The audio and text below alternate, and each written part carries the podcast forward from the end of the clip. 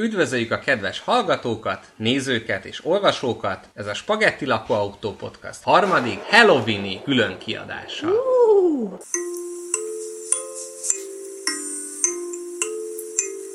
Spagetti Lakóautó, a senkinek se való sajtó, a valóságra pici ajtó, hát gyertek be!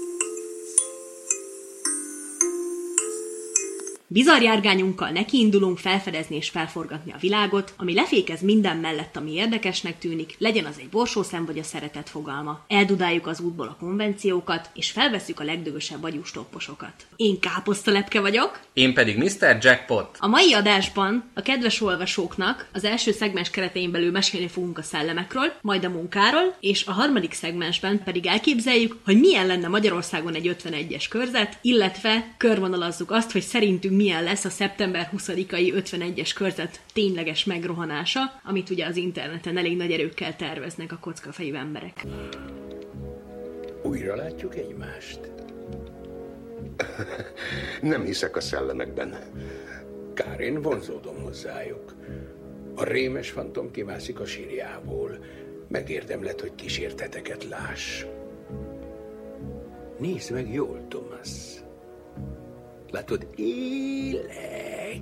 Kedves nézők, az első szegmensben igazi szellemi munkát fogunk végezni, ugyanis a kísértetekről fog szólni. Felderítjük, kitaláljuk, átnézünk rajtuk, beléjük nézünk. Első kérdésemmel az én első nagy kísértet élményem és kísértet kapcsolatom vonalán szeretnék haladni, ugyanis talán azt a kedves nézők is gondolhatják, hogy a Harry Potter generációba tartozunk mind a ketten káposztalepkével, és hát mint tudjuk, a Roxfort különböző iskolai házainak vannak saját kísértetei. És az lenne a kérdés hozzád, hogy mint ahogy a Griffendélbe a bátrak, a Mardekárban a ravaszak, a Hollóhátban az okosak vannak, hogyha a te személyiséget köré építenének egy roxforti házat, amit persze most már mindjárt el is nevezünk, akkor ennek a háznak a kísértete milyen jellemzőkkel rendelkezne, hogy nézne ki, milyen szokásokkal lenne megáldva. Az élházamnak a majomfej lenne a neve. Igen, és ez lenne a logója is. És tehát, nyilvánvalóan egy majomfej lenne a oroszlán, kígyó, borz és egy majomfej a negyedik. De hogy ilyen kedves majomfej, nem feltétlenül egy levágott majomfej, hanem csak egy ilyen bosszantóan antropomorf csimpánzfej így rád vigyorogna. Az én házam a kitaszítottak háza lenne, aminek az lenne ugye az ismertető jele, hogy olyan diákok kerülnének oda, akit a jelenlegi társadalom szabályai szerint furának bélyegzett meg mindenki, aki valaha találkozott velük, nem tudom, ragasztót tennének, csak szimplán olyan dolgokat csinálnának, amire mindenki azt mondja, hogy így nem tudja hova tenni. Aha, és hogy a majom az azért van, mert hogy így kicsit így nevetnek is rajta. Tehát, hogy egy igen, ilyen okos állat a majom, de azért mégiscsak a produkciózásával próbál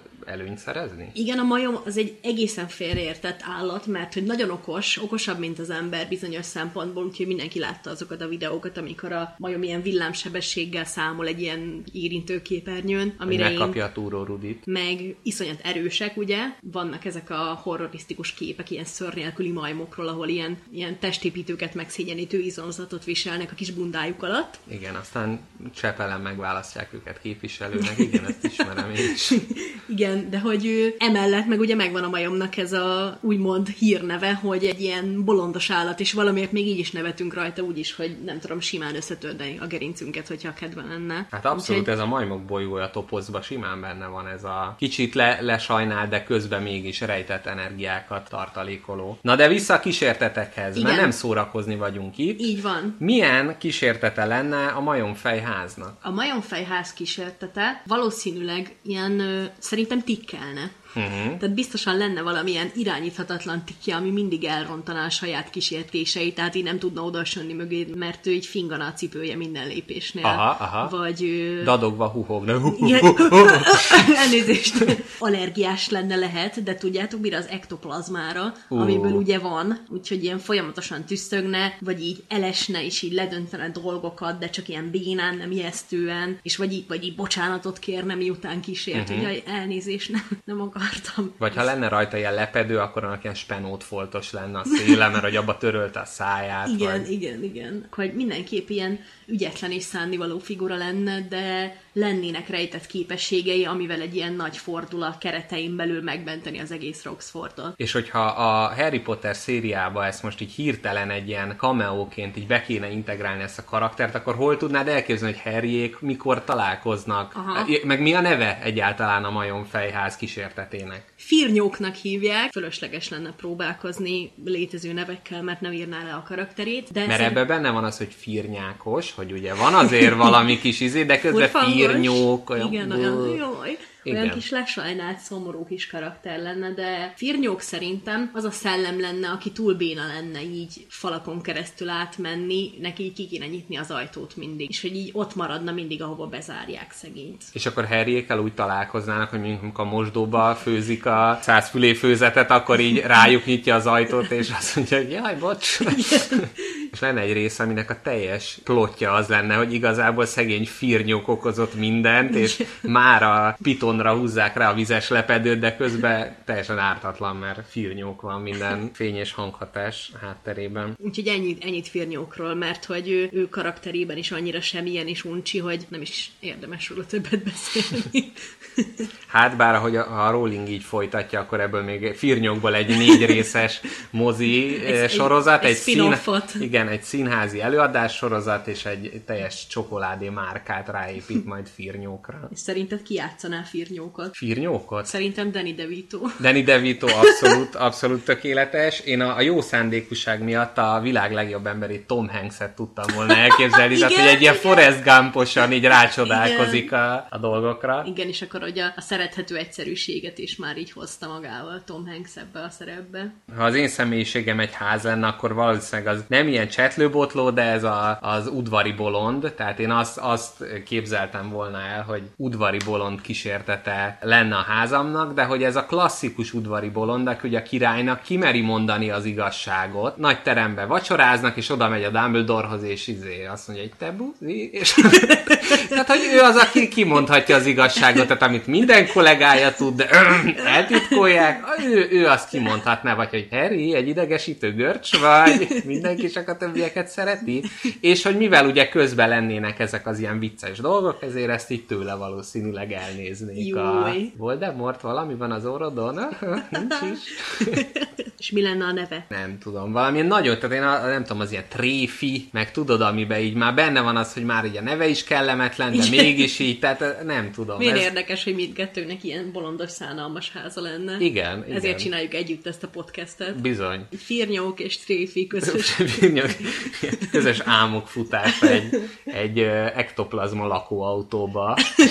Most lehet, hogy nagyon sok olvasónk meg fog rám haragudni, de el kell áruljak valamit. Szerintem a szellemek nagyon bénán csinálják, amit csinálnak. Próbálkoznak, nagyon lelökik a kandalló felől a, az órát, meg huhognak, meg sziszegnek a füledbe. De szerintem elég rosszul csinálják, ha azt akarják tudatni veled, hogy ők itt vannak. Sokkal okosabb módokat is lehetne választani arra, hogy nem tudom, meghaltam, én mint nagymama, és akkor megyek és elmondom a családomnak, hogy jaj, de szomorú vagyok, hogy én már nem láthattam a kis Lirikét, az unokámat, úgyhogy visszajövök, és el akarom nektek mondani, hogy itt vagyok, még az asztrál testem, még itt lebeg a kis Lirike uh-huh. bölcsője felett. Te, mint déd nagy papa szellem, nagyon ragaszkodsz ahhoz, hogy lásd az unokádat, hogy mondod el a családodnak, aki nagyon szomorú emiatt, hogy egy héttel az unokád születése előtt meghaltál, és hogy tehát vegyenek amit, észre. Amit jobban le lehet fordítani, mint a igen. urnának a leverése a igen. nappaliba. Én úgy üzennék a, az itten maradottaknak, hogy az ilyen, így az ilyen hivatalos levelekbe így belecsempészném azokat a szavakat, amit el akarnék mondani,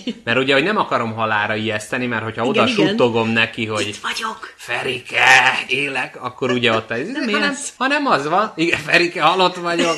Tehát, hogy az lenne, hogy így megjönne a, a gázszámla, és akkor ott lenne az, hogy tartozása miatt szeretlek, ö, kénytelenek vagyunk lekapcsolni a gázt. Vagy ilyen... ilyen izé... Nagyapa itt van. Igen.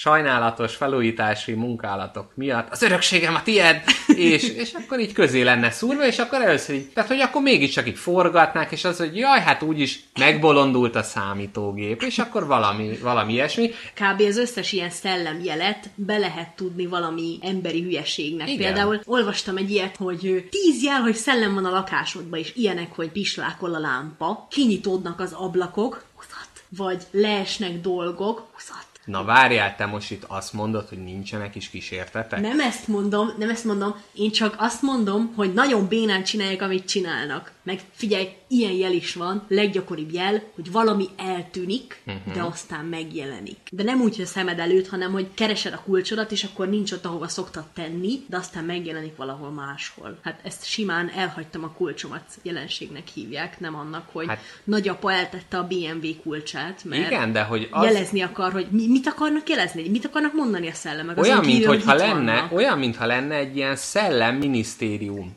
aki ugyanúgy, hogy itt a Harry Potterhez, így a Halloween kapcsán kapcsolódjunk, tehát lehet, hogy őket egy bürokratikus szervezet korlátozza. Aha, mert aha. hogyha fölfedik magukat, és azt mondják, igen, hogy, igen, hogy, te, hogy te egyértelműen odamész, és, és nincs kérdés, mert ott áll előtted az alak, ezért így a tükörben ilyen homályos körvonal, aha. ezért a tárgyakkal, aha. mert egyébként, hogyha direktbe megmondanak valamit, akkor ott egy komoly retorzió jöhet, tehát például aha. a Ghost című film, ahol ott ugye a híres ilyen köcsögölő jelenet van, és a közös agyagozás, hát azért a szellemügyi minisztérium valószínűleg egy nagyon komoly büntetés figyelheted ki. Engedd meg, hogy a kétségeidre a világ legnagyobb kísértetei című könyvből egy kis történettel válaszoljak, ami ezerkilencszázkilencvenkettőben jelent meg, és ez a tipikus ilyen balatoni nyaralóra száműzött ilyen vé cé papírra nyomott Új Vénusz lap és könyvkiadó által kiadott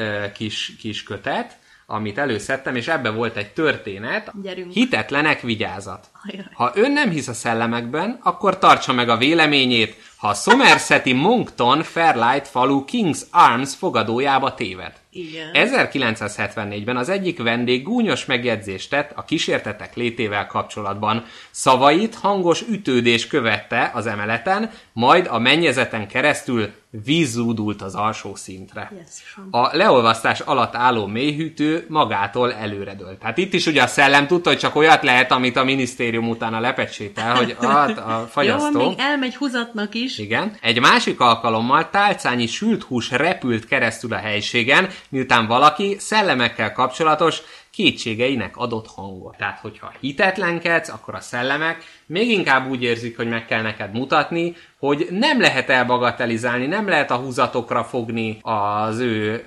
megjelenésüket. Ezt csak ennyit akartam mondani, hogyha esetleg a fejedre olvadna valami mélyhűtő itt a, a stúdióba, akkor az kizárólag a hitetlen mondataidnak az eredménye.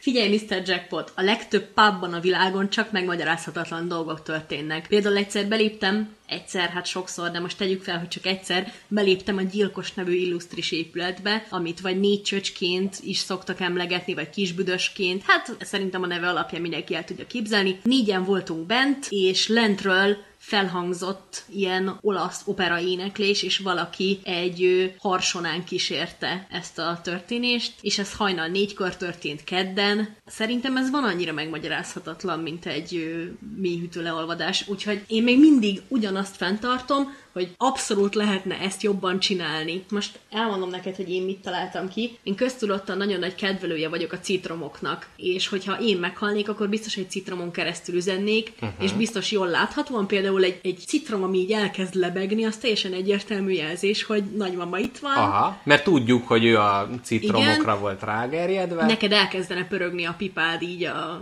az igen. asztalon. Ez teljesen oké. Okay. Viszont kérdés, hogy mi a fenét akarnak üzenni a szellemek azon kívül, hogy itt vannak. Mert a szellem konkrétan egy olyan vendég, aki becsönget hozzád, bemondja a kaputelefonon keresztül, hogy itt van, de sose aha. jön be, és sose mond semmit. De hát mondjuk ez a nagy kérdés, hogy ugye van-e élet a halál után, és hogy ő az vagy, ott van, gyerekek, tudom, ezt az egyet így meg akarom mondani. Tehát, hogy, hogy lehet, hogy ezt így... Igen, nem, az, hogy van élet a halál után. Ugye ez a nagy kérdése az emberiségnek, és a szellem ezt az egyet tudatni akarja, és lehet, hogyha ezt így kellőképp lereagáljuk, akkor meg is nyugszik, és a túlvilágra eltávozik. akkor üt igazán, hogyha ki tudunk zárni minden más lehetőséget, hogy ez nem egy amatőr színésztársulat, nem valakinek a hülye csengő hangja, hanem itt kérem, paranormális jelenségek vannak. Mi lenne az az egyértelmű jel, ami téged, mint szkeptikust, ha elvinnének egy ilyen kísértett ház, kísértettető házba, akkor mi lenne az az egyértelmű jel, amire azt mondanád, hogy na, ez nem a húzat volt, akkor most átgondolom az életemet, már nem vagyok szkeptikus. Hát szerintem, hogyha valahogy engem magam leképeznének, és én, én magam magammal szembe jönnék. Tehát ott biztos a zene... Ez ennyi? Ilyen sok kell nekem? Ennyi, ez kell, igen. Hát mert az, hogy ott izé röpköd, tehát hogy ott már lehetnek röpköd, ilyen technikai trükkök. Biztos egy moly. Lehet ilyen hang, olyan fény, izé, de az, hogy magamat már eléggé ismerem ahhoz, hogy azt ki tudjam-e szűrni, hogy az nem egy színész, egy miszter Jackpot jelmezben, amit egyébként a honlapunkon meg lehet rendelni, de hogy nem, ez nem hitetné el velem abszolút.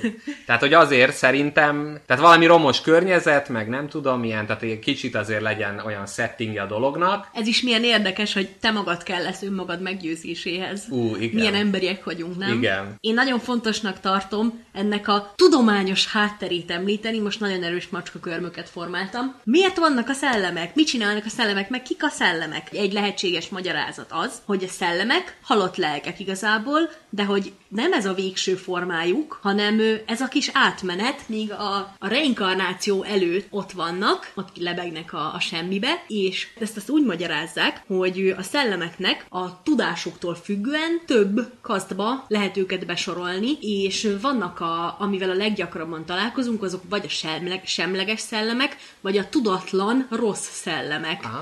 És a szellem azért rossz, azért csinál balhét, mert ö, olyan dolgokkal nem tud elszámolni a túlvilág életében, amit csinált, és ő fogja magát, és reinkarnálódik, aztán megint meghal, megint reinkarnálódik, és elvileg a szellemeknek jó sok élet kell, jó sok evilági élet kell, hogy elérjék a magas, a bölcs szellem státuszt, aha, amikor már nincs tovább, és akkor megnyugodnak, és ami nagyon érdekes, itt bekeveredik a vallás a dologba, hogy akkor ők Isten jobb kezei lesznek, vagy hívjuk őket úgy is, hogy angyalok. Tehát, hogyha valaki így éjszaka megpuszilgatja a füled mögött, akkor az valószínűleg egy angyal közeli szellem, aki azt akarja, hogy szépeket álmodj, de ezek nagyon ritkák. De egyszerű is gonosz volt. Így van. Mert hogyha úgy nem lett volna gonosz, az el Első, tehát az első életében, a reinkarnációs folyamatban, akkor ő a túlvilágra távoz, hát vagy nem, akkor csak simán reinkarnálódik, és akkor közben nem kell húhognia? Hát ő a gonosz szót nem nagyon szereti használni a, a nagyon tudományos femina, ezotíria oldal, é, hanem azt mondja, hogy tudatlan. Szimplán az, hogy nem tudja még, hogy mi van, meg mit kell csinálni, és hogy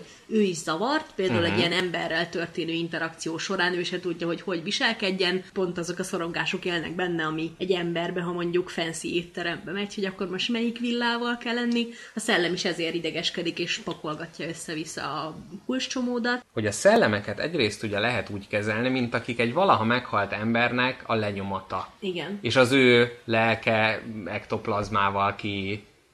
nem tudom, gumírozva, vagy hogy valami teljesen nem ideillő szót használja, de hogy közben meg nagyon sok kultúra, vallás, meg filozófiai irány azt gondolja, hogy vannak olyan szellemek, van egy olyan szellemvilág, ami eleve szellemvilágként van létezett. Tehát például a sámánizmus esetében, ugye a segítő szellemeket kérnek ott, meg, meg kvázi egy ilyen szellem internettel ugye kapcsolatban van mindenki, mindenkivel, tehát hogy ott mint hogyha ez egy magasabb rendű, tehát azok a kísértetek aha. és a szellemek közt, mintha az lenne a különbség, hogy a kísértet az ez, aki akaratán kívül megilletődöttségéből csinálja a jó, rossz vagy hangos dolgokat, igen. és ezek mellett a szellem, az egy en, ezt meghaladó dolog, tehát minthogyha az, a, az anyagi világ síkja fölött létező sík lakóit. Igen. Szóval igazából egy ilyen teljes testetlenség állapotában létező tudás. Igen, ilyesmiről igen. Beszél. Hát vagy azon hát igen, belüli nem? entitások, tehát igen. nem feltétlenül, tehát nem egy, nem egy ilyen Isten értem, definíció értem. van, értem. hanem... Nem véletlenül ugye a tudásra is, tehát a, meg a szellem igen. szót használjuk. Igen, igen, igen, igen. Úgyhogy, meg szellemi, és hogy ott igen, már a, a, a gondolkodás... A, a, mint testetlen igen. entitás a gondolatot. És gyakran, Ficeg. ugye a vallások is külön kezelik a lélek és a szellem uh-huh.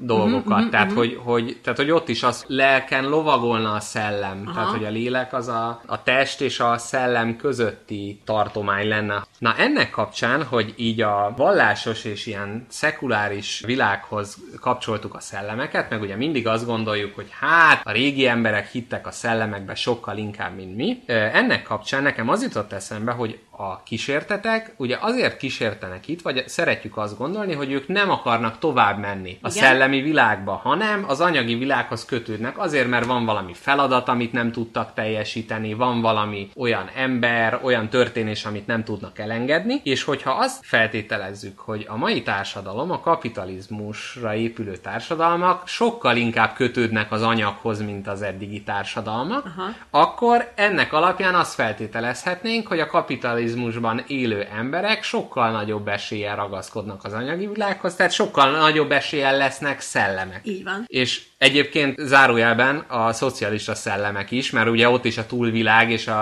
a, a vallásosságnak a teljes elutasításával jár a dolog, tehát a, a szocializmus szellemei, azt hiszem az egy teljes Netflix sorozatot ö, megérdemelne, és akkor itt ugye a Marxnak a Kísértet járja be Európát című mondat az egészen más felhangot kap, de kanyarodjunk is vissza a kérdéshez, ami egy igazi kapitalista szellemidézés lesz. Ugyanis te egy ingatlan tulajdonos vagy. Ajaj. És tudjuk, hogy Nagy-Britanniában egy ingatlant annál drágábban lehet eladni, minél nagyobb történet kapcsolódik hozzá. És a történetnek mi a legnagyobb leképeződése, amikor még a múltbeli esemény még ott kísért abban az épületben. Igen. Tehát a britek nem megriadnak attól, hogyha van kísértet, hanem egyszerűen fölveri az ingatlan árát. Még többet ér. Ah, ez a mocskos, szentimentális nép, komolyan. Így van, és a te feladatod, mint ingatlan tulajdonos, Igen. az lesz, hogy kitalálj egy olyan kísértetet a saját ingatlanodba, ami a lehető legjobban meg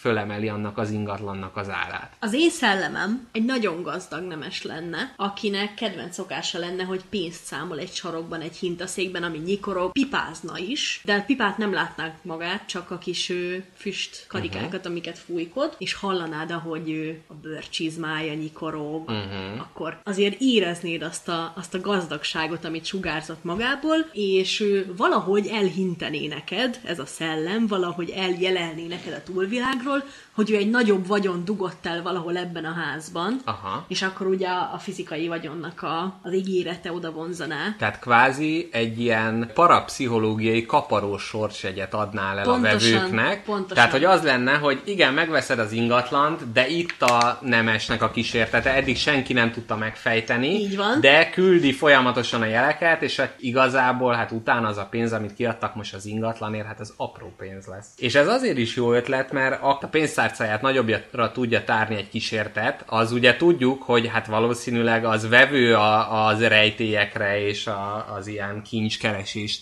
tematikára is. És hogyha most azt vennénk alapul, hogy nem olyan embernek adod el, akinek ilyen fontjelek villognak a retinája mögött, tehát aki a pénz, pénz, pénzre akarna ráugrani, hanem mondjuk azt, hogy neked kéne beköltözni ebbe a házba, uh-huh. akkor te milyen kísértettel laknál szívesen együtt? Én a tudásra szomjasabb lennék, uh-huh. úgyhogy én olyan kísértettel laknék együtt szívesen, mondjuk egy, egy olyan hölgyel, aki harminc éves korában tragikusan elhunyt, lehetőség szerint harminc testvére volt, na jó, nem harminc, de mondjuk tizenegy, uh-huh. ezerhatszázas években élt, és tud nekem mesélni mindenfélét, tud nekem dalokat énekelni, milyen, mint egy kis kapuként használnám Aha. a múltra, és aztán jó, megint áttértünk a pénzbe, de jól meggazdagodnék a tudásán, írnék egy könyvet, egy ilyen szuper hiper-szuper pontos könyvet arról, hogy milyen volt az ezerhatszázas években, és a, a mágikusan pontos korrajzomért rengeteget fizetnének a régészek. És akkor mondjuk ő egy ezerhatszázas évekbeli, mondjuk egy, egy női író lenne, akkor a dzsé ká. Rowlingja, Aha. és akkor már...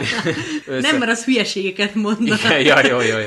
Igen, akkor, és akkor ilyen történetet is lehetne mögé kanyarintani, hogy ő nagyon tehetséges volt, de hogy akkor ugye a nőket nem fogadták el szerzőként, és a férje az ő nevén adta ki, és ezért inkább megitta az arzént, Így van. És, és ő közölni akarja, és szellemként közdi veled ezeket a dolgokat. Így van, és valamiért úgy érzem, hogy vagy Claire-nek, vagy Sarah-nak, vagy Violetnek hívnak. Ezek abszolút kísértetlenek. Nagyon örülök, hogy ilyen jó és részletes választ adtál, így nem kell a Go-Go Girl kísérle- kísértetekkel előhozakodnom, mert úgy érzem, ez egy epizódokkal átívelő dolog lenne. Én egyébként még Illy Ferencnek, a, az Illy kávé megalapítójának a kísértetét el tudnám fogadni, aki úgy kísértene, hogy így reggel így a kávé illatot így susogtatná be a, a szobába, és akkor na hát, már megint izé, valami kikaparta a zaccot, megtömte és lefőzte. Azt a betyár mindenit!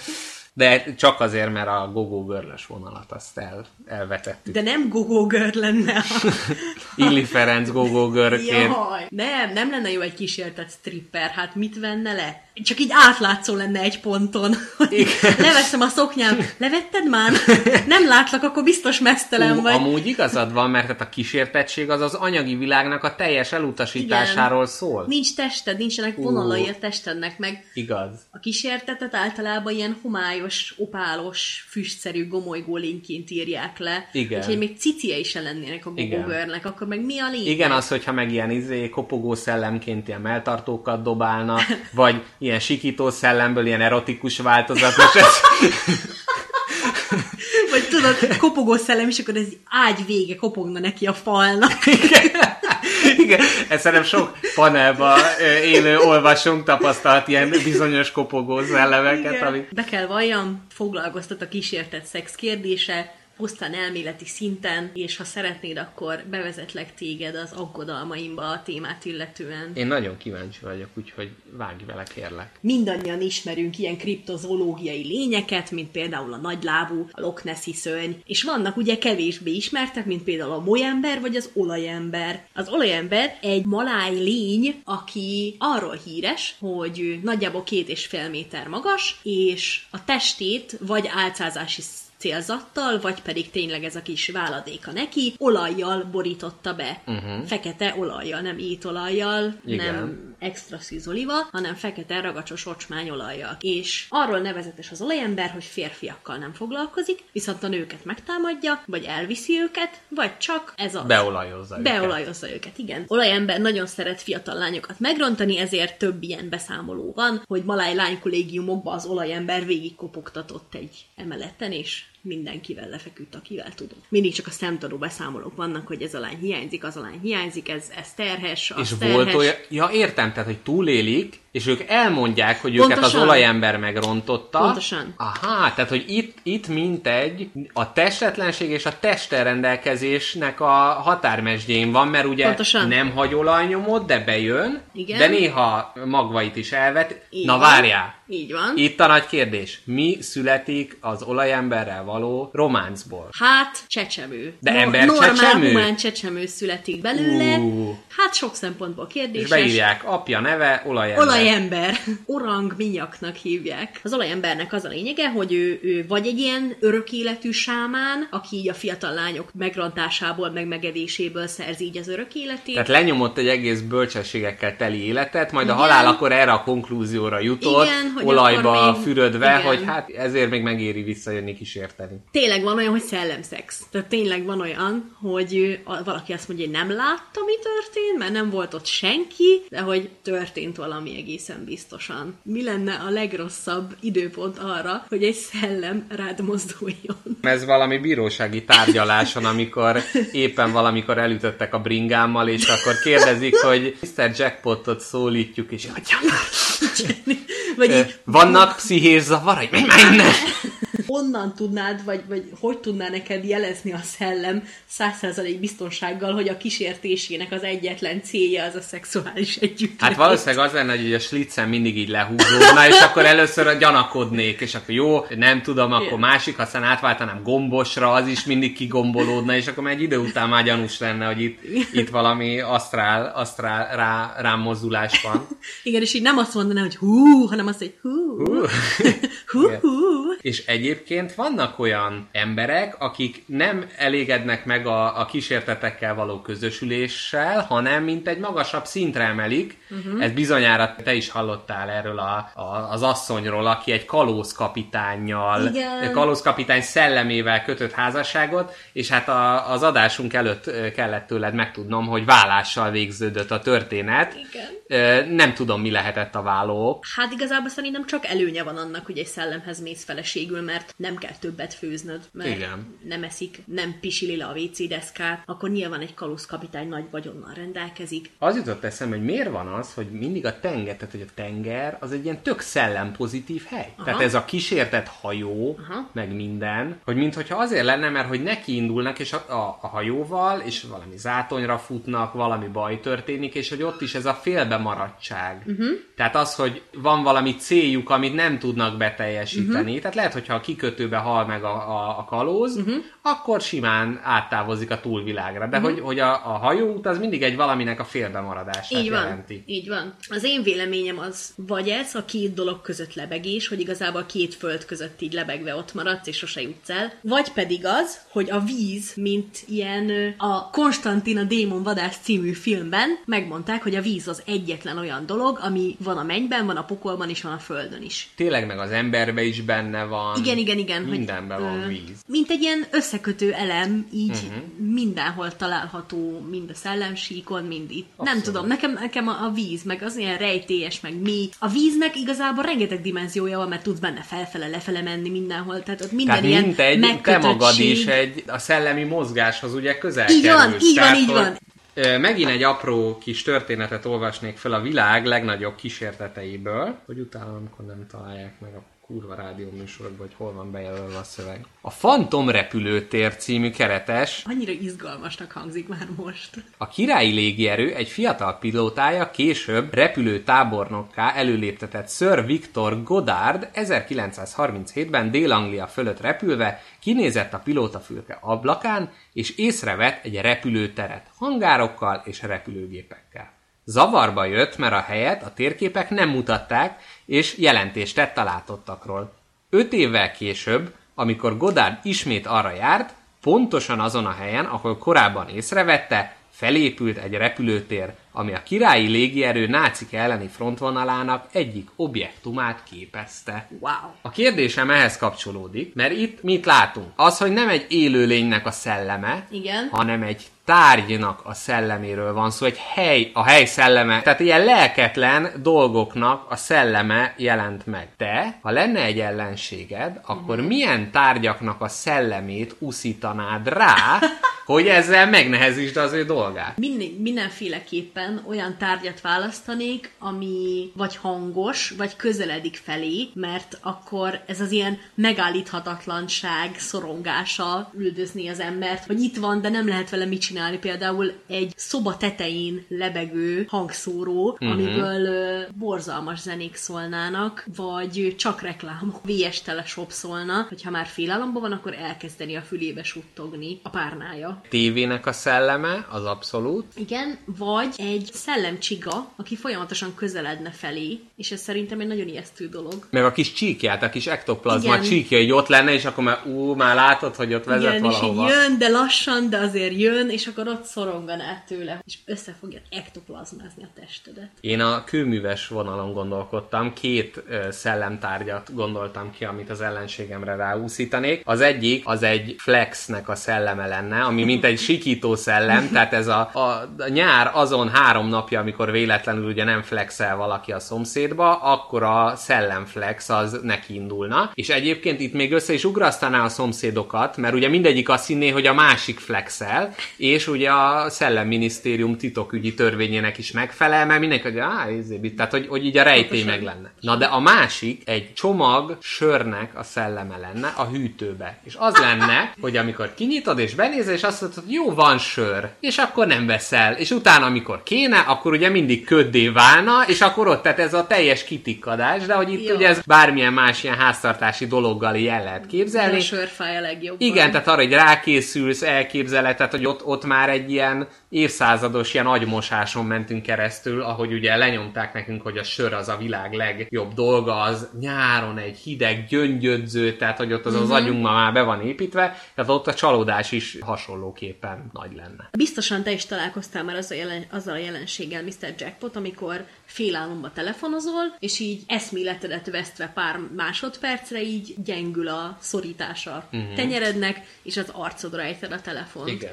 Képzeld el, hogyha így az este random időpontjain egy telefon, egy szellemtelefon a pofádba oh, esne. Ú, én rájöttem egy nagyon hasonlóra, hogy én magam ellen biztos, hogy egy szellemautót indítanék, aki uh-huh. mindig a bringautón el akarna csapni. És mindig arrébb rántom, és ugye azzal nem tudom, fölborulok, neki megyek másnak, és akkor ott nincs semmi autó nincs. Ez nagyon félelmetes lenne. Engedd meg, kedves káposztalepke, hogy mint egy zárásként a világ legnagyobb kísértetei című kötetből egy tanulságos történetet megosszak veled. Már a cím is beszédes, a polgárőr tévedése. Ez kicsit olyan, mint amit a retro csatornákon lehet nézni ilyen hatvanas évekbeli magyar tévéfilmeket, tehát ez a polgárőr tévedése, az, hogy nem lépett be a pártba, meg ugye ilyenek. ezernyolcszáznégyben a londoni Hammersmith negy- negyedben bizarr tragédiát idézett elő, egy fehér ruhás fantom felbukkanása. Hm. Miután a kísértet üldözőbe vett és megragadott egy asszonyt, aki a temetőn keresztül sétált, polgárőrség alakult a terület védelmére. Az asszony az erős sokhatás következtében néhány nappal a történtek után meghalt. Jaj. A templom mellett lovaskocsin elhaladó tizenhat ember is látta a hátborzongató figurát. Az őrség felállításának negyedik napján az egyik önkéntes Francis Smith vámtisztviselő a közeli utcácskában egy fehér ruhás alakra lett figyelmes. Azonnal rálőtt a, és a figura összeesett.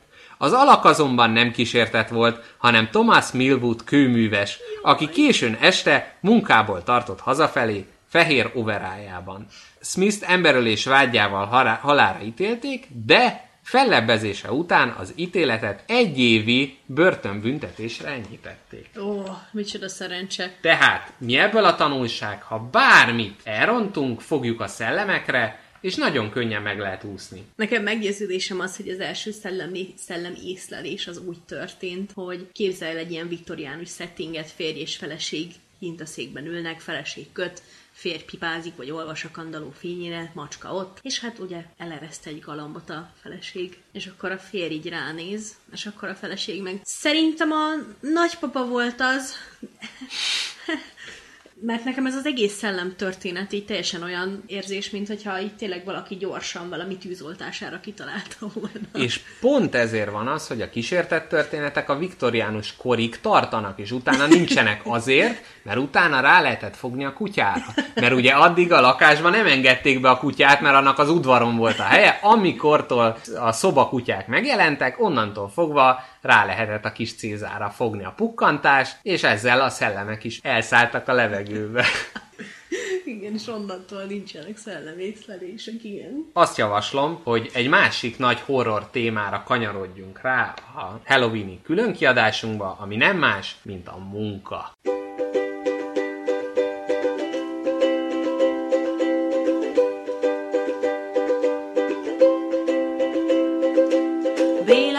A gyárból minden este úgy fekszem, legkár volt. A víz vagy százszor kiver, mire kész van a fidget spinner, és vagy százat kell megcsináljak, mert a főnök egy barom állat. Fröccsöntök, teszt pörgetek, a gép egy könyörtelen szörnyeteg, ezért jövök be munkába, hogy minden gazdag gyerek újjára jusson a legújabb trendből, hogy majd valahogy megéljek ebből.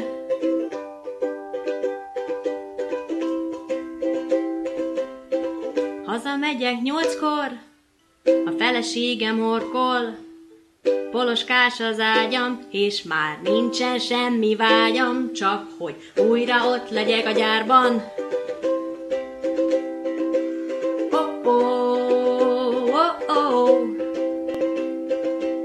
Titokban szeretek spinnereket gyártani. Oh, oh, oh, oh. A feleségem nem tud nekem ott ártani. Oh, oh. Ki vagyok égve,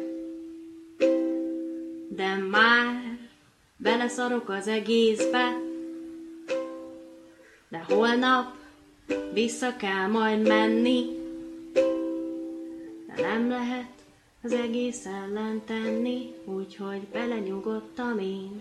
Kedves káposztalepke, hallottad ezt az imént? Nem, mit? Hát a közönség kitörő tapsát. Oh. Folytassuk is a munka témájában, ugyanis Béla, a fidget spinner gyári munkás kapcsán a munka témájával fogunk foglalkozni. És hogy komolyra fordítsuk a szót, szerinted, amit most itt letettünk a világzene színpadára, az munkának számít? Szerintem a munka nagyon fontos ismertető jegye, hogy kapsz utána fizetést. Viszont a kerti munka után nem kapsz fizetést, csak később, amikor leszüreteled a paradicsomokat, és nem kell megvenni a salátához. Tehát a gyerekpelenkázás az nem munka? Hát lehet főállású anyának lenni, vagy hogy hívják azt? Igen. De hogy akkor úgy is vagy bejegyezve. De fizetést nem kapsz érte, meg háztartásbeliként. De szerintem kapsz érte fizetést, hogyha háztartásbeli vagy főállású anya. De hogyha csak simán háztartásbeli vagy, és igen? A férjed megkeresi, vagy hát feleséged, mert ugye lehet is, férfi is lehet háztartásbeli. Így igen. Van, harcoljunk akkor itt. Ő megkeresi a pénzt, és te megcsinálod az otthoni munkát. De hogy is akkor ő ad neked pénzt, hogy intézzel a ház körül dolgokat, mert akkor téged, az állambácsi neked nem ad például pénzt. Mi lenne, hogyha nem egy fogalomra vezetnénk vissza a munkát, hanem mondjuk azt mondjuk, hogy két ága van a munkának. Uh-huh. Van az otthoni munka, amiért nem feltétlen kapsz fizetést, vagy csak mosolyt kapsz a gyerekeitől,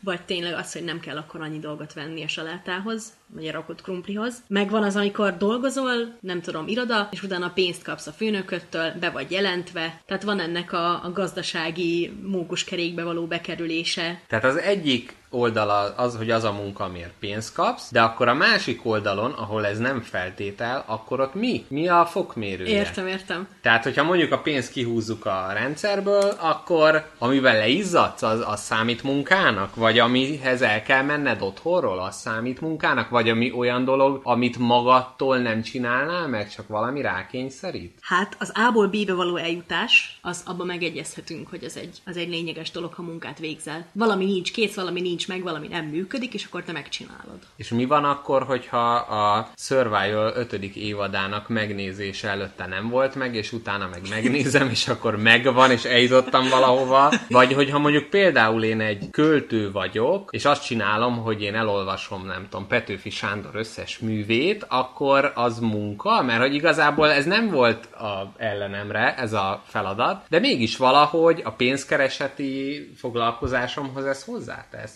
Jó, ez ugyanaz, mint amikor vizsga előtt megnézel hat darab YouTube videót valami hasonló témában, mint amiből a vizsgád lesz, hogy akkor így nyugtatod magad, hogy én most készülök rá, de igazából nem. Ehhez van az a jó kis anekdotám ö, Estherházi Pétertől, hogy hogy nem, uh-huh. Hogyha egy napot végigírok, és másnap szóról szóra kihúzom, az két nap jó munka. Tehát itt is az van, hogy első nap ugye az a célom, hogy létrehozzak valamit, és másnap pedig az a célom, hogy ami rossz, azt kihúzzam, tehát így igazából mindkét nap a célomnak megfelelően e, csináltam dolgokat. Engedd meg, hogy prezentáljam első olvasói levelünket, melyben egy nagyon kedves olvasónk, aki neve elhallgatását kéri, de mi nem tartjuk be, Krisztián írt nekünk egy levelet, hogy melyben egy munkával kapcsolatos élményét szeretné nekünk megosztani. Krisztiánról azt kell tudni, hogy ő egy számítástechnikai gyári munkás, és ott volt neki egy kollégája, akit valamiért pont úgy hívták, mint a dalunkban lévő Bélát.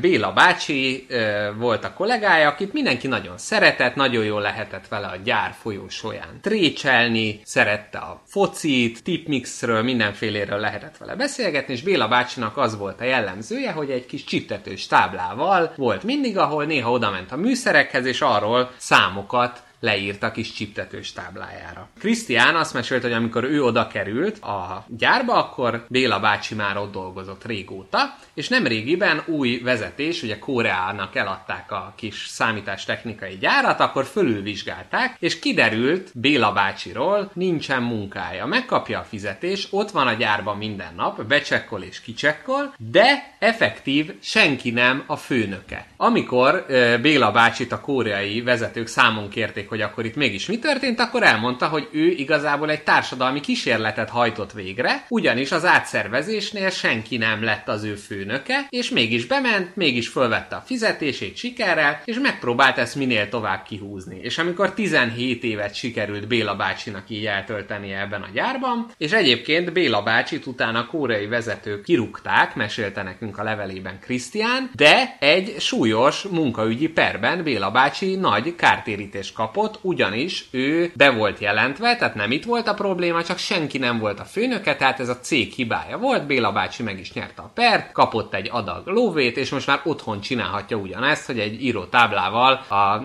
felesége fasírt eredményeit írhatja le egy papírra. Tehát a ránézésre úgy nézett ki, mintha ő dolgozna a kis uh-huh, táblájával, uh-huh. leírt számokat a uh-huh, gépekről, uh-huh. amiről nem tudjuk, hogy most fogalma nem volt, hogy mit csinál, erre Krisztián nem tért ki, vagy tudta, hogy mi, de, de hogy effektív az ő munkáját, az ő jelenlétét semmire nem használták föl. És mindenki azt hitte, hogy jaj, hát ő egy másik divízióhoz tartozik, csak itt, itt éppen valamit mókol. Így a munkának a, a hasznossága szerinted mennyire van meg így a mai világban, ahol effektív, amit te csinálsz a munkahelyeden, annak nagyon ritkán látod a konkrét hasznosulását. Tehát, hogy konkrétan nem látod, hogy te a nagy egészhez így mit, mit teszel hozzá, mégis megkapod érte a fizetésedet, és egy fontos ö, szereplő vagy a társadalom egészében. Ez az örök kérdés, hogy milyen szájízzel mész haza egy olyan munkahelyről, ahol úgy érzed, hogy, hogy így igazából semmit nem csinálsz, csak pénzt kapsz érte. Tehát nem is látod azt, hogy igazából mit csinálsz, meg hogy miért jó, amit csinálsz, meg hogy miért vagy, pont, miért vagy fontos tagja a társadalomnak. Én csodálom, hogy a Béla bácsinál, Béla bácsinál nem ütött be az imposztor szindróma, és nem érezte azt mondjuk ilyen két év után, hogy most, hogy így én itt egy ilyen senki vagyok, és meg így is kapom a fizetést, ez most így hogy fér össze? Hát Béla bácsi valószínűleg egy ilyen modern Robin Hoodnak érezte magát, tehát hogy neki az volt az üzemanyaga a létezésében, hogy ő, ő most itt átveri ezt a céget. Ha ráfér a pofádra, akkor csináld ezt. Nem tudom, nekem egy ilyen nagy megérzésem így a mai munkaszervezéssel kapcsolatban. Én azt vettem észre, hogy régebben a boltok tulajdonosai voltak az eladók, és ezért, amikor a saját boltjába valaki eladó, akkor neki nagyon fontos az, hogy mit gondolnak az üzletről, mindenkivel kedves legyen, úgy képzeli el, hogy nem csak ő, de a fia és annak a gyereke is ott fog majd dolgozni, viszi a családi vállalkozást, és ezért a munka túlmutatott annak a haszonnak a fontosságán, uh-huh. amiből ő eltartja a családját, hanem mint egy ilyen szimbolikus dolog is volt. És hogy a mai világban az eladók nagyon gyakran ugye egyrészt semmilyen érdekük nincsen a vállalkozás sikerességében, ezért így úgy látjuk, hogy nagyon sokszor ilyen kelletlenek, érdektelenek, csak annyira kedvesek, amennyire a főnök elvárja. A másik pedig, hogyha ma valahol azt mondod, hogy itt ez a munkahelyem, és én innen akarok nyugdíjba menni, akkor azt mondják, hogy te egy hülye vagy. Mert hogy valahogy ez is benne van, hogy nekünk váltani kell, újat kipróbálni, annyi lehetőség van a világban, ezekből minél többet próbáljunk ki, és ugye ebbe az is benne van, hogy így azt az egy-egy munkát se tudjuk úgy űzni, mint hogyha az a sajátunk lenne, és akár egy dinasztiát próbálnánk felépíteni a kis pékségünkkel. És szerinted melyik munkának van a legkisebb presztízse? Tehát, hogy melyik az a munka, amit hogyha valaki azt mondja, hogy ő azt csinálja, akkor az tényleg ennek a hierarchiának a legalja. Tegyük hozzá azt mindenképpen, hogy én nem gondolom azt, hogy bármelyik munka is büdös lenne, uh-huh. kivéve egy-két dolgot, amit mindjárt említeni fogok, de mindenképp szeretnék oda egy kitérőt tenni, hogy én amikor jelentkeztem egy munkahelyre, egy pultos munkahelyre egy közösségi háznál, szövetkezeti presszónál mondjuk úgy, uh-huh. akkor... Nevezzük szocialista nevén a dolgokat. Igen, akkor kellett nekem egy motivációs levelet írni arról, el kellett mondjam, hogy mi a munka és mi a, mi a hozzáállásom a munkához. És én hát brutálisan őszinte voltam, és leírtam azt, hogy és és lehet, hogy ezzel megfeleltem azt a kérdésedet, amit az előbb nem tudtam. Én leírtam azt, hogy a munka egy olyan dolog, amit meg kell csinálni. És tényleg ennyi a munka igazából, hogy valami olyan, amivel előrébb lendíted mind a saját életedet, mind a környezetedben élő emberek életét. Uh-huh. Tehát nekem ez egy ilyen nagy közösségi élmény volt ez a munka ott, mert úgy éreztem, hogy benne vagyok valami olyan, nem hierarchiában, mert nem éreztem, tehát hogy ez nagyon fontos missziója annak a helynek, hogy nincs senki senki felett. Olyan kis dolgozó mékasban éreztem magam, amiben fontos az én munkám, fontos az, hogy például pontosan csináljam meg, amit meg kell csinálnom, és ezzel ugye segítettem mások életét is, segítettem azt, hogy az utánam következő pultos például nem az én mocskomat kellett takarítsa, és ez egy olyan hely volt, ahol ezt örömmel megtettem. Nem én voltam az a kedvetlen bolti dolgozó, aki igazából teljesen mindegy, akár összecsubázhatta volna az összes sort is, hogyha kedve lett volna. És ez egy végtelenül jó leső érzés, ha úgy érzed, hogy mind a magad, mind a mások életét előre lendíted valamivel. És hogy akkor ennek a munkahierarchiának, ami a legajt projektet, akkor az kerül a legaljára, ami a legkevésbé lendíti elő a közösség boldogulását? Nem. Én nem azt mondom, hogy a takarítás vagy a megkidolgozás van a legalján, de általában mindenki ezt mondja, hogy jól takarítani mások után milyen izé munka, uh-huh. de nem. Például vannak ezek az Airbnb takarító emberek, akik rohadt jól keresnek ezzel, vagy hát viszonylag jól keresnek, meg találják ott a külföldi aranyórákat, aztán zsebre rakhatják, meg ilyesmi, meg nem olyan nagyon sok munkáért tényleg tök oké környezetben, nem zavarja őket, senki nem liheg a nyakukba, de hogy valamiért mégis szeretik az emberek lenézni az ilyen egyszerű munkákat, például a közmunkásokat is, vagy ilyesmi. Az van a legalján, vagy nem tudom, ez a káposzta lepke hierarchiának az van a legalján, ami olyan munka, amiben itt teljesen elveszted az emberségedet, és így az erkölcsödet kihajítod a kinyitott ablakon, aha. és rácsukod, és többet nem is látod, mint például ember, aki így elveszi a tetőt mások feje fölül, megy és behajtja az. Tó, igen, az igen. Ilyen kérdéses dolog. Aha, azt tehát, én... hogy amihez valamilyen erkölcsi negatív igen. dolog. Aha. Igen. És hogy akkor például, hogyha valaki mafiózó... Az munka-e? Hogy az munka-e? De nem, hát a munka, mert hogy most az, hogy nincs bejelentve, mint mafiózó, hanem mint egyéni vállalkozó. De az, az is olyan, hogy mindenki tudja, hogy mafiózó vagy. Tehát igen, de hogy azzal mégiscsak jár egyfajta társadalmi presztízs, és nem csak a félelem igen. miatt, hanem hogy ő igen, élelmes, nem fekszik le a, a társadalmi elvárásoknak. Tehát annak mégiscsak van egy ilyen kis bája, és mondjuk közben az, hogyha valaki rendőr, azt meg hát mondjuk sokan így, így, így kicsit így, így lenézik. Tudod, vannak ezek mindig ezek az őszinte hosszú megnyílós rendőrposztok Facebookon, hogy ilyen tüntetésre ki kellett menjen, és hogy nagyon nem akart, meg hogy igen. inkább lett volna, ő is dobált volna, nem tudom, virágos ládákat a kollégáira igen. helyette. Viszont ennek kapcsán én kitaláltam neked egy kis játékot. Összegyűjtöttem tizenkét különböző foglalkozást, és az lenne a feladatod, hogy ezeket egy nullától százig terjedő skálán értékeld, és ez alapján egy sorrendet föl fogunk állítani, hogy melyik munka fontos, és melyik kevésbé fontos. Illetve nem is fontosság, hanem egy ilyen megbecsültséggel, tehát egy ilyen... Igen, igen, értem, értem. Ez most mások szerint mi a megbecsült, és mi nem megbecsült, ezt kell nekem kitaláljam. Igen, próbál meg a magyar jó. társadalomnak a fejébe belebújni, jó. tehát most nem a káposztalepke setting van. Első tétel, pék. Pék az egyik legjobb illatú szakma. Igen. Mint tudjuk, amikor reggel elküld, elküldenek minket szüleink tejfölért, és elmész a pékség mellett, és ott a légkeverő kihozza a friss kenyér illatát. Száz a max? Száz a max. Akkor szolid nyolcvan. Pontot igen. adunk. A második... A Németországban kétszáz. Igen. Második, YouTube influencer. Jaj! Jaj, de nagyon szomorú, mert nyilván az influencer abla szempontból fontos, jaj, de fájt ezt kimondani, hogy termékeket ad el, és ezzel pergeti a gazdaság kerekét így rendesen. Igen. Az influencer legyen, legyen negyven, mert azért uh-huh. nagyon sok fiatal van, azoknak most nagyon fontosak az influencerek, miattuk vásárolnak aha. dolgokat. Ha most Magyarországon te bemutatkozol, és azt mondod, hogy pék vagy, igen. és a másik azt mondja, hogy YouTube influencer vagyok, akkor a péket, akkor azt jobban megbecsülik, mint a, a YouTube influencer. Nem, nem. Lehet, hogyha azt mondod, hogy influencer, vagy akkor becsap ez a híres ember szindróma, amikor így azt mondják, hogy jaj, izé, akkor te ilyen sok helyen szerepelsz. Jó, legyen, legyen az influencer hetven. Nem viszem a pék felé, jó, sajnálom. hetven. Harmadik, bé ká vé ellenőr. Ú, tíz. Negyedik, tanár. A tanár az az ember, aki mindig csattan az, hogy nem te vagy hülye kisfiam, hanem a tanár. Mint tudjuk, a szülők nagyon-nagyon szeretik ezt mondogatni, hogy az ő gyerekük nem hülye, de mindenki más igen. Úgyhogy ö, legyen egy ötvenöt a tanárnak. Jó, ötödik, bolti eladó. Tehát a bolti eladó az tényleg mindenhez kell, mert naponta találkozol hat bolti eladóval. Igen. Mert nem tudom, bemész a bicikliboltba, bemész a gombszaküzletbe, gombszaküzletbe. Jó, a hentes store. Mondjuk azért kicsit más, mint a... Viszont szerintem annak ellenére, hogy tényleg mindenhol találkozol velük, meg nagyon fontos elemei egy, egy emberi életnek most, annak ellenére nagyon nem megbecsült. Nagyon-nagyon-nagyon sokan bunkók bolti eladókkal.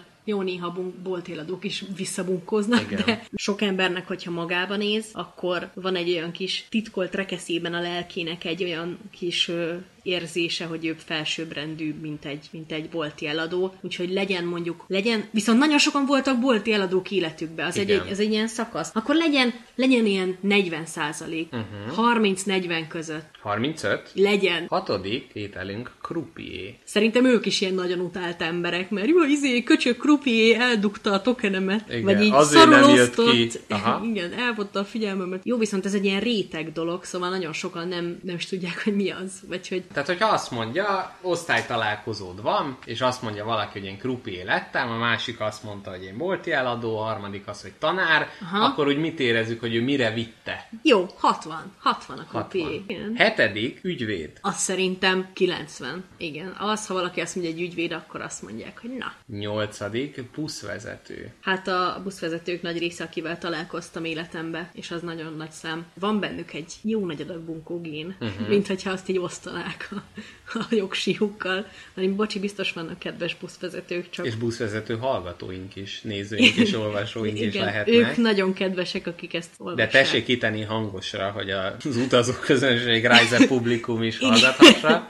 Igen, hogy lebunkózzuk épp azt, akinek az életük van a kezében. Jó, abban van egy jogsi, az nem olyan rossz, meg egy ilyen ruhájuk is van. harminc, harminc. harminc. Kilencedik, költő. Á, hogy én költő vagyok, kiadják a verseimet egy könyvben, van egy jó szerződésem, amivel már megvették a következő könyvemet is. Igen, de megélni távolról se. Hát, hát egy ja. verses könyvből az... Jó, persze, persze. Nem, akkor azt fogják mondani, hogy élősködő kis pióca vagyok a társadalom hónájában, és azt fogják mondani, hogy jaj, szerencsétlen, nem, nem lett normális emberi szakmája, kis művész lelke túl törékeny hozzá. Öt. Öt?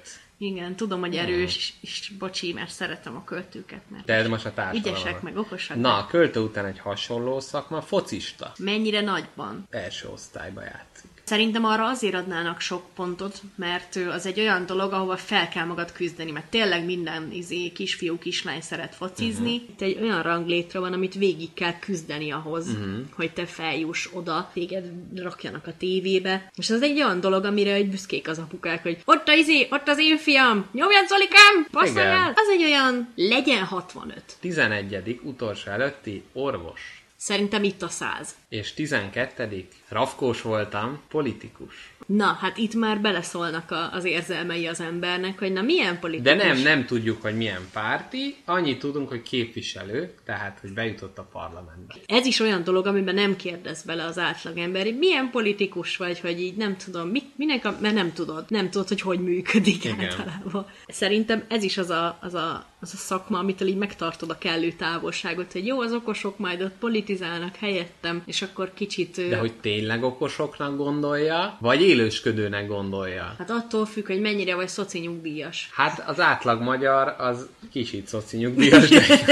Mondjuk találkoztuk egy osztálytalálkozón, akkor itt feltételezett az, a, az ismerettség, a régebbi ismerettség, és ha te veled találkozok negyven év múlva, és te azt mondod, hogy politikus lettél, igen. én ezt a gyereket ismertem, ez a gyerek egy rendes gyerek volt, és politikus lett, akkor azt mondom, hogy na, akkor fasza, akkor jó kezekben van a, az ország. Egy nyolcvanötöt megadnék a politikusnak. Uh-huh. Nézzük meg, hogy a általunk kivetített magyar társadalmi ranglétra lentről fölfelé fogom mondani. tizenkettedik vesző, a legrosszabb foglalkozás, az a költő. tizenegyedik lett a bé ká vé ellenőr, utána következik a buszvezető, majd egyel fölötte a bolti eladó. A bolti eladót megelőzte a tanár, tanár fölé került a croupier, fölé a focista, fölé a YouTube influencer, jaj. Melyet megelőzött a pék, a pék fölött van a politikus, a politikus fölött az ügyvéd, és mindennek a csúcsa, a teremtés koronája az orvos.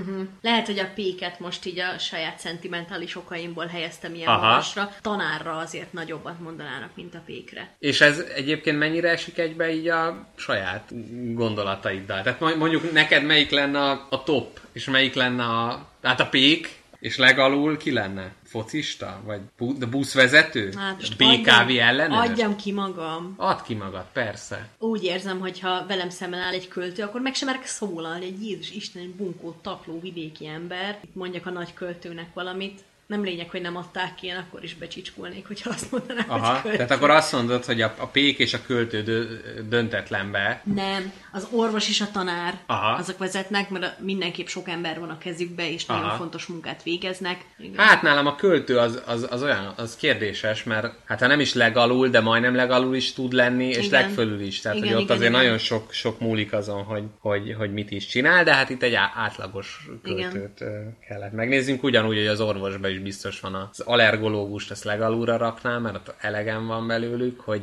mindig az van, hogy hát izé, orrspray, és hát nem, azért ott van meg az, ott van az az orvos, akit meg előre. A boltéladónak kiemelném azt a fontos tulajdonságát, hogy, hogy az emberek nagyon nagy százalékánál ez ilyen átmeneti dolog. Igen. Hogy mindenki volt, nem tudom, fiatal korában diákként, most például én is boltéladó vagyok, de előtte meg voltam már hát minden. Meg a pultos meg, is meg, olyan, meg igen, a igen, igen, igen, felszolgáló. Igen. És szerinted, tehát, hogy meg kell mászni a ranglétrát? Nem feltétlen hiszek az ilyen felfele meg lefele mozgásban. Ezért volt nekem nehéz ez a feladat, amikor az is ilyen saját véleményemet kérdezted, hogy én nagyon érzékeny vagyok arra, hogy én ebben az életszakaszban most ezt csinálom, és nekem ez jó, akkor én azt mondom, hogy je, hajrá, csináld, és legyen az bármi igazából, uh-huh. lehet ilyen víziparki csúszda tesztelő, akkor is azt mondom, hogy haver, tök jó neked, hogy a szeretet csinálni, meg akkor örülök neked. De szerintem fontos az, hogy mindenki legyen egyszer boltéladó. Vagy olyan, igen, olyan meg felszolgáló. Legyen. Szerintem ez a kettő igen, igen, igen. az, amikor, jó, biztos más is van, de hogy amikor tényleg olyan emberekkel találkozol, akikkel, tehát hogy nekem nagyban megváltoztatta a bolti eladókkal,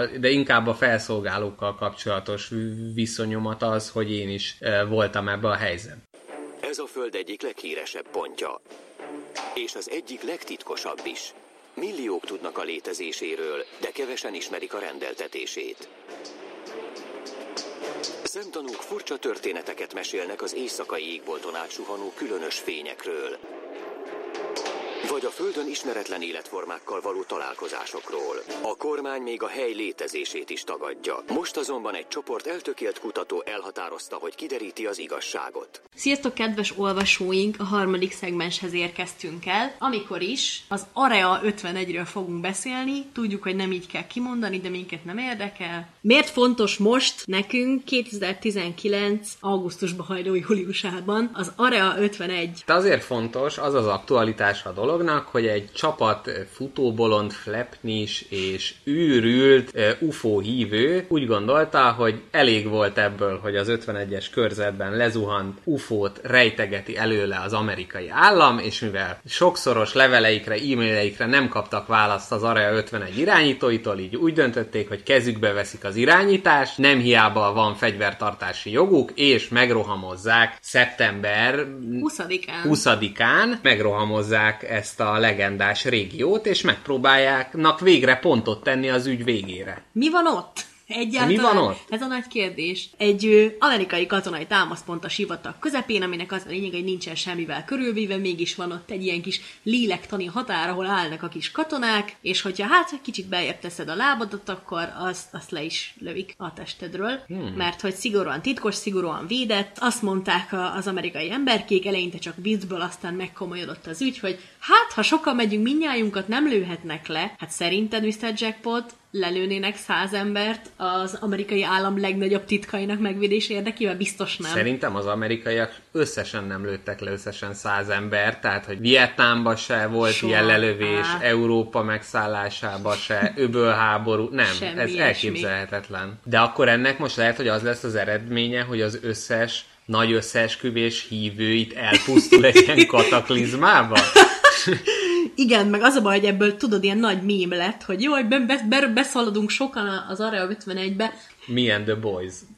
Igen, igen, pontosan. És hogy ugye a mémek elég sok mindenkihez eljutnak, ezért már nem csak a hardcore összeesküvés hívők mennek az Area ötvenegybe, hanem mindenki, aki unatkozik, és túl sok húgyos sört megívott Amerikába. Tehát ez kicsit olyan, mint amikor jön a hurikán Amerikába, és akkor megbeszélik, hogy a hajszárítóval mindenki fújjon abba az irányba. Tehát ez, az elé, ez a kritikus tömeg. Ez pontosan ez. És az amerikai beszélsz. Kritikus tömeget ötvenes években lezuhant ufóra lehet ráindítani, nem az, hogy mondjuk a üvegház hatású gázok megfékezésére nem. menjenek rá, hanem hát nem. igen, azért persze, vannak persze, persze. prioritások. Meg az, az az ilyen közkeletű hit, ugye erről nagy csend van, hogy ezen a katonai támaszponton nagyon sok alien technológiát őriz az amerikai kormány, idehoznak mindenki is lezuhant ufót, ez itt a kis zöld embereknek a központja, sőt, ufóik is vannak. És hogy persze mindenki el akar kötni magának egy csészealjat, meg ilyesmi. Én ezt csak ilyen hitvány flashmobnak tudom elképzelni, amit az eventet bejelölnek öt millióan, igen. ott lesznek tizenöten, igen. és abból, amit az elsőt lelövik, a többi elszalad. Tehát ez a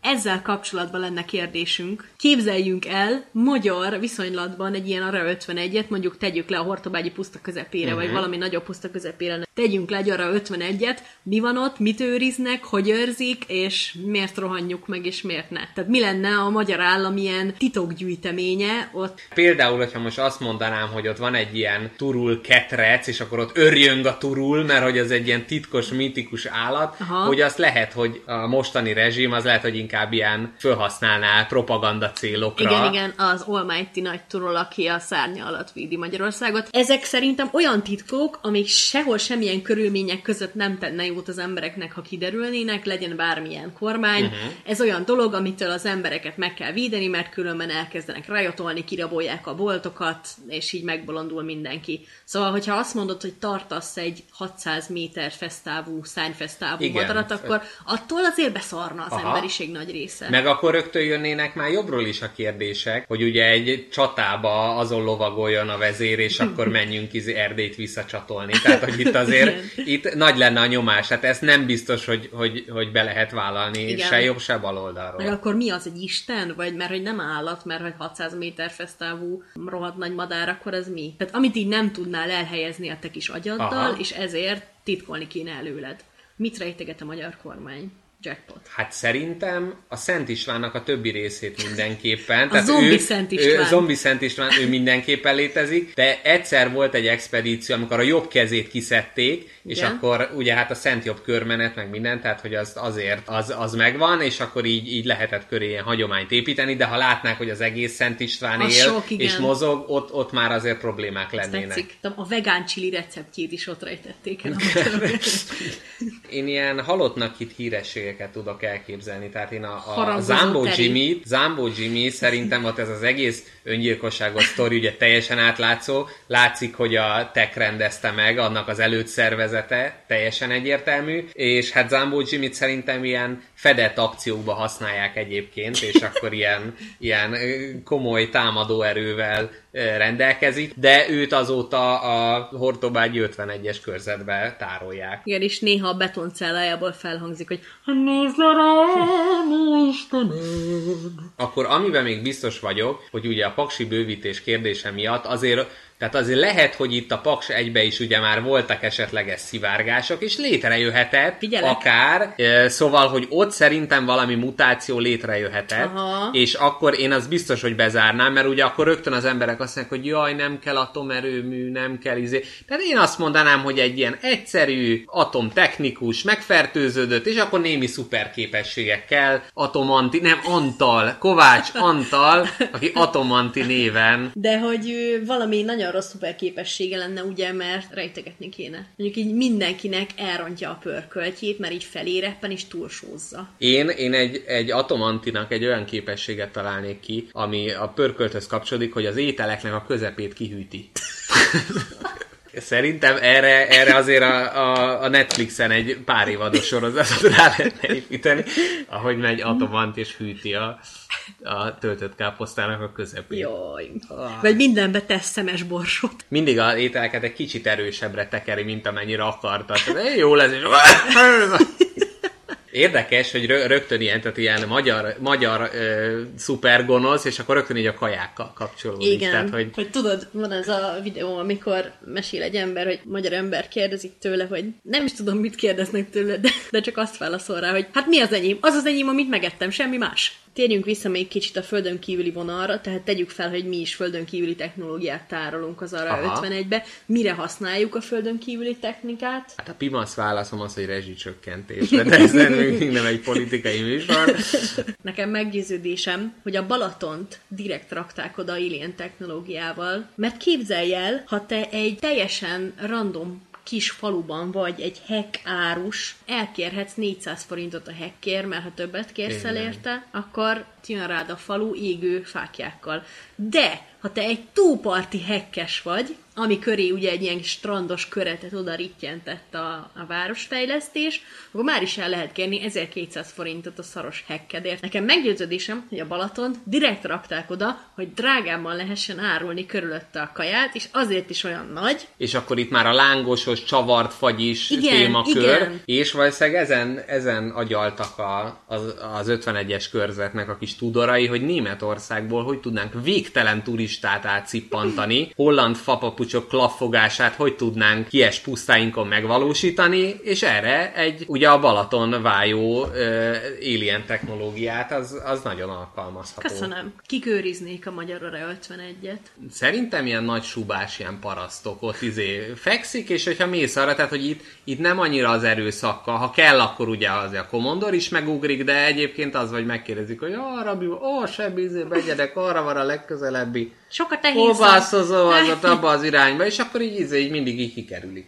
Szerintem, tudod, vannak a piacon ezek a terítő, meg dunyhaárus emberek, akik mennek utánad is rátapadnak, amíg veszel uh-huh. valamit. Na, olyanokkal körbevonni egy területet, kutya nem menne oda, mert akkor vajon vegyen egy terítőt, itt van ilyen szép matyó mintás, vegye meg, és akkor elkísér hazáig. Igen, amit soha nem láttál, hogy valaki meg is veszi ezektől igen, az árusoktól, igen. De mégis mindenhol ott vannak. Igen, tehát, hogy akkor... ezek jelzik az ilyen igazi fedő tevékenységeket. Igen, és ahogy egyre mélyebbre jutnál, tehát ha túljutsz a terítő, meg a dunyhaárusokon, akkor vannak az avonárus bosszok, akiket sehogy nem lehet legyőzni, igen. És így egyre beljebb, egyre több dolgot akarnak rácsózni. em el em esek, piramisjáték. Így van, így van, és minél beljebb. De ha túljutsz vagy... rajta, akkor fölvesznek az ötvenegyes körzetbe. Tehát, hogyha már akkor olyan... az a teszt, így van. Olyan, olyan skilleket bemutatsz, hogy akkor már alkalmas vagy egy ilyen ügynökség tagjának lenni. Akkor köszönjük minden kedves nézőnknek, olvasónknak és hallgatónknak a figyelmet. Mi Káposztalepke voltunk. És miszter Jackpot. Találkozunk két hét múlva.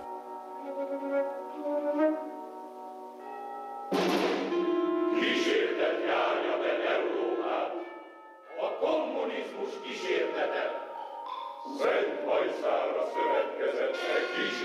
ellen, én Európának minden hatalmat.